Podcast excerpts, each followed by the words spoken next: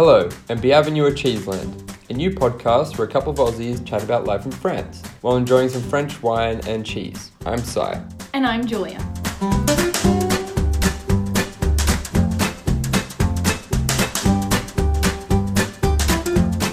This is episode two of the podcast, in which we're going to explore some of the stereotypes of Paris. Everyone has an opinion of what it will be like to live here, but does the image match up to reality? Well, before we find out, what's on the menu for tonight? So tonight, for our cheese, I have selected a Tomme de Brebis, I think it is pronounced, which is a class of cheese produced mainly around the French Alp and Switzerland kind of region. This type of cheese dates back to ancient history and is generally considered low fat because it is made with the skimmed milk of ewes, goats, and sheep. And tonight we have a sheep's variety. Nice. And what's our wine?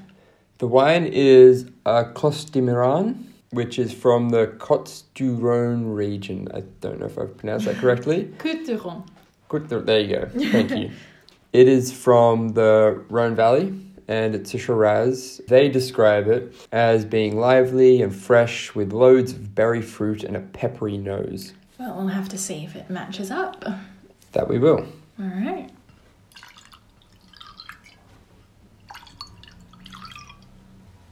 Did we match up? Did we get that roughly the same? Uh, looks pretty good to me. Yeah. All right. Sante. Sante.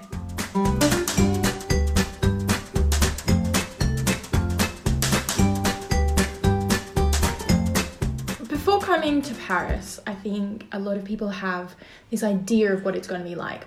I know for one thing, I thought that the city was going to be very romantic and very clean and just incredibly beautiful. I think that's definitely one of the things that people view Paris as before they come here or before they try and live here for an extended period of time. Potentially, if you were a tourist, maybe that is what you see of Paris. Yeah, I definitely sort of agree with this one. Like that, if you're from, especially outside Europe, you might have this ideal of Paris as being very cleanly and everything that you just said. But yeah, I think the reality is different, especially even as a tourist. I think you can find the city a bit more, a bit more grimy than you might have expected, in terms of the cleanliness of the streets. Yeah. Another time with another stereotype, which we'll get to later, is that there is people don't pick up after their dogs. Let's put it that Oh. way. It's terrible. I learned the other day in French class that it's called a souvenir of the dog. Okay, yeah. That's that's the term that they they uh, have for your dog's droppings. Right, yep. And yeah, people just don't pick up after their dogs, which is kind of gross. Yeah. And you have to do a lot of walking very carefully Yeah. on the street. Um, I think the other thing that shocked me as well was I remember when we came uh, just for a visit last year and we were walking along the Seine and it's beautiful and there are all these bridges with locks on it and then you look down into the water and there are just these conglomerations of Yeah, I found that. Yeah, I remember that part being stuck behind the boat, but I don't Yeah. think. I think overall the Seine is not as bad as some of the other major European rivers, like the Thames. like the Thames. I think the Thames is is worse, and the I think I'm pronouncing this correctly. The Tiber in Italy, in Rome, Right. Is also not the cleanest. I find the Seine better than those, but you're right. There are definitely little sections that kind of rubbish builds up behind boats and stuff if the water Yeah. can't flow properly and Yeah. and the other thing about Paris in terms of cleanliness, I personally find it like the rubbish isn't always so bad. Like I think they've got good cleanup crews, which Yeah. shouldn't have to exist, but they do, and the streets are generally rubbish free. But they uh, another problem I found personally is the metro. The metro can be there's a bit of a, a homeless problem, and the you know maybe maybe this is credit to the city. They don't just kick them out of the metro; they let them sleep there overnight and stuff. But it does lead to them also uh, leaving their own There's a particular smell smell. uh, to, to to some of the metro stations. That's for sure. Yeah, I agree with that one. On the rubbish point again, though, I think one of the reasons that it's maybe not as bad with rubbish floating around the streets is there are actually rubbish bins everywhere. Yes, I know in a city mm. like London, for instance, it can be incredibly difficult to find a rubbish bin to throw your rubbish away, but in Paris, they're every like 100 meters or so, which is good. I mean, I personally didn't find London that bad, but each to their own in terms of that perception. Yeah, yeah. But like the general point about Paris being beautiful overall, I think uh, it's it's very true. I find Paris very beautiful. I, I really enjoy the architecture of the buildings, the the way that the streets are laid out around the Arc de Triomphe, the fact that parks they're always filled with nice sculptures and things, and Yeah. kind of That's very true. kept. They seem to be kept well groomed and everything. So I think the city overall is indeed very beautiful. It's just Yeah, which we have to give credit to Napoleon for. The which city. one? Ah, Napoleon. I believe it was the third. You, Yes. You're gonna. Yes, there we go. Yeah. Um, who, who basically knocked down the whole city and rebuilt it in this beautiful image, right? Yes, yeah. He pretty Made much had a he and a few of his architects he hired had a grand vision, and they kind of carried it out. And when Napoleon was disposed of after the Franco-Prussian War, he they they continued on with the work he set out, and Yeah. kind of Although maybe that's another thing. My experience of Paris previously had only been very much in the um, sort of very centre of the city, in sort of the first, second, third, fourth arrondissements, um, where all the streets really are so perfectly architecturally designed and all fit in perfectly with each other. But then once you start going a little bit further out into the of the city, into the outer arrondissements, like where we live in the fifteenth, I almost expect to have the same standard of architecture out there, but there's not. It's more of a mishmash of buildings, and so I think maybe that's potentially also something that doesn't quite match up.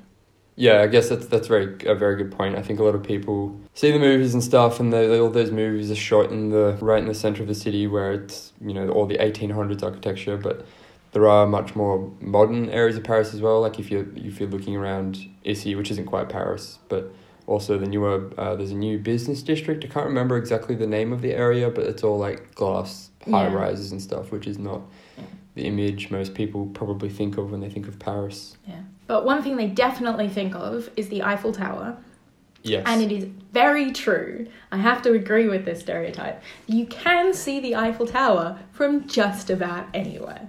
Especially if you're up from ground level. I mean, you can kind of see it from the second or third floor of most buildings. Uh, It's so stunning. I will never get sick of walking past the Eiffel Tower, and I always have to take a photo. kind of one of those things that came out towards the end of the 1800s, and it's it's very it's very eye catching, I guess. Yeah. When you're Iconic. walking around, yeah, it's very iconic. Yeah, it's a great word. Yeah. I do love the Eiffel Tower. The other fun fact is that buildings aren't allowed to be taller than the Eiffel Tower. Oh, I didn't. Yeah. Not I mean, sometimes they can't construct it because of the underlying catacombs. And there's like Yeah. literally you can't get enough structural sta- stability to build any higher.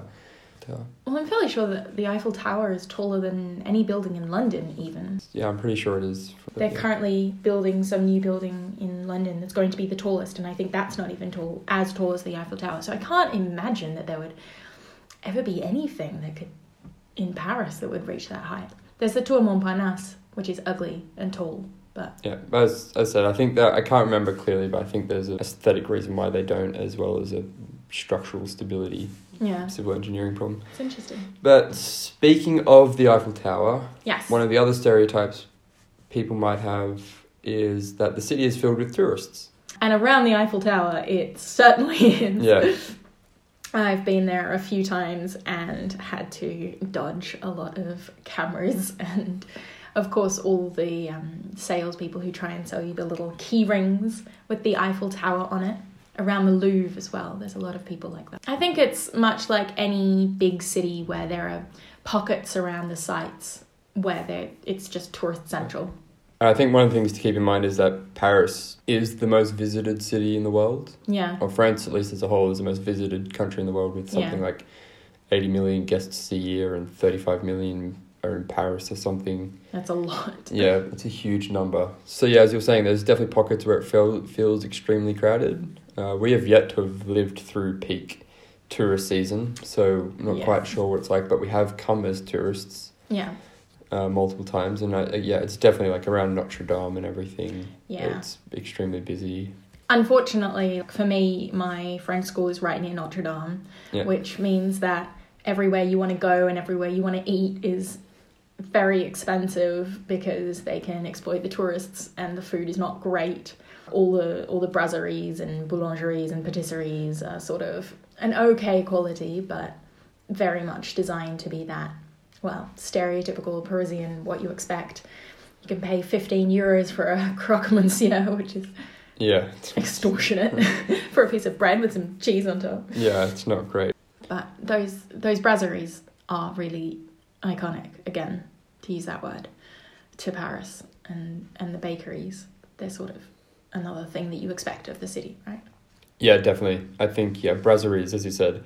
I mean, most of the main streets are just aligned with them, and they're the very kind of stereotypical ones. They're always kind of red. They have the word brasserie. They have waiters with black overalls and a white shirt or something like Yeah. that, right? And they all uh, And they and they serve like meals that a lot of French people don't really eat, like the uh, escargot and, and Yeah. as you're saying, croque monsieurs and stuff like that. and they have the same wicker chairs and the same style of table Yes, all yeah. around the outside. yeah. It's it, like it's exactly what you imagine from all the pictures and all the movies. It, it does exist. It's there in the center of the city.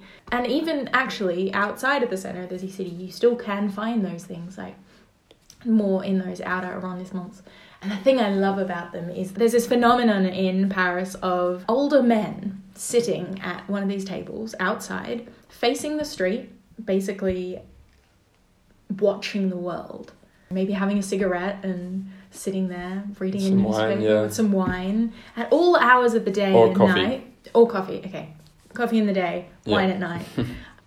but yeah, it's it's a classic image of Paris and I've seen it so many times. Yeah, I think the older generation still loves their brasseries. I I think um, younger generations are definitely trying to experience other things. Like as we kind of saw today, there was a huge line for an Australian styled cafe because it's Yeah. new and fresh. And but yeah, I think you're right. The older the older generation is definitely you can see them at the brasserie regularly. And, Yeah, clinging on to a bit of nostalgia perhaps. but yeah, we'll we'll eventually talk about that. But I think the people are becoming uh, the younger generations are much more dynamic in their tastes and what they want. It's a very interesting city. Very interesting to see and I think it is both what you expect of it, but it's also so much more.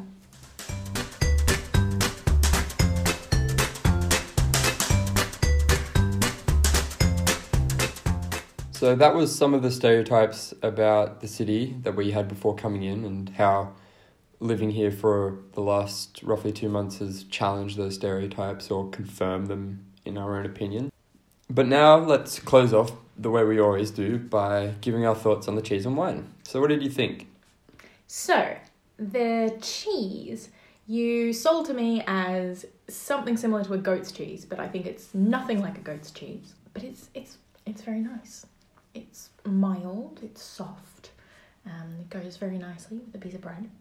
Yep. Yeah, no, I completely agree with the cheese. It was very, very nice, very kind of mild flavors. It's more creamy than I thought from the description. As I said, the description Yeah. or it described it as like a low fat sort of cheese, but it wasn't kind of hard or Yeah. like a low fat cheese. It was definitely tasted a bit more creamy. It was Um, it was sort of that middle ground between a hard cheese and a spreadable cheese because it wasn't quite spreadable. oh, definitely not spreadable, but yeah.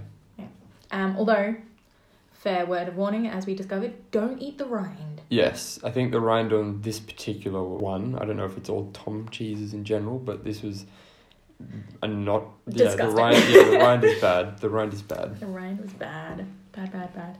How about the wine? I mean, once again, it's a red wine, and I am drinking it. I think I'm probably the wrong person to be critiquing a red wine. Yeah, same as we've still got a lot more episodes to do before I feel like I can critique red wine properly, but I did. I enjoyed it. It was you know, easy to drink, it was smooth, it was fruity. It was a little more expensive than our last episode's wine. Yeah, so I, I bought this bottle for about 9 euros, so it's almost double the price of the last one in the last episode, but it was tasty. Was it double the double the taste? Probably not. Probably not. All right. Well, still enjoyable.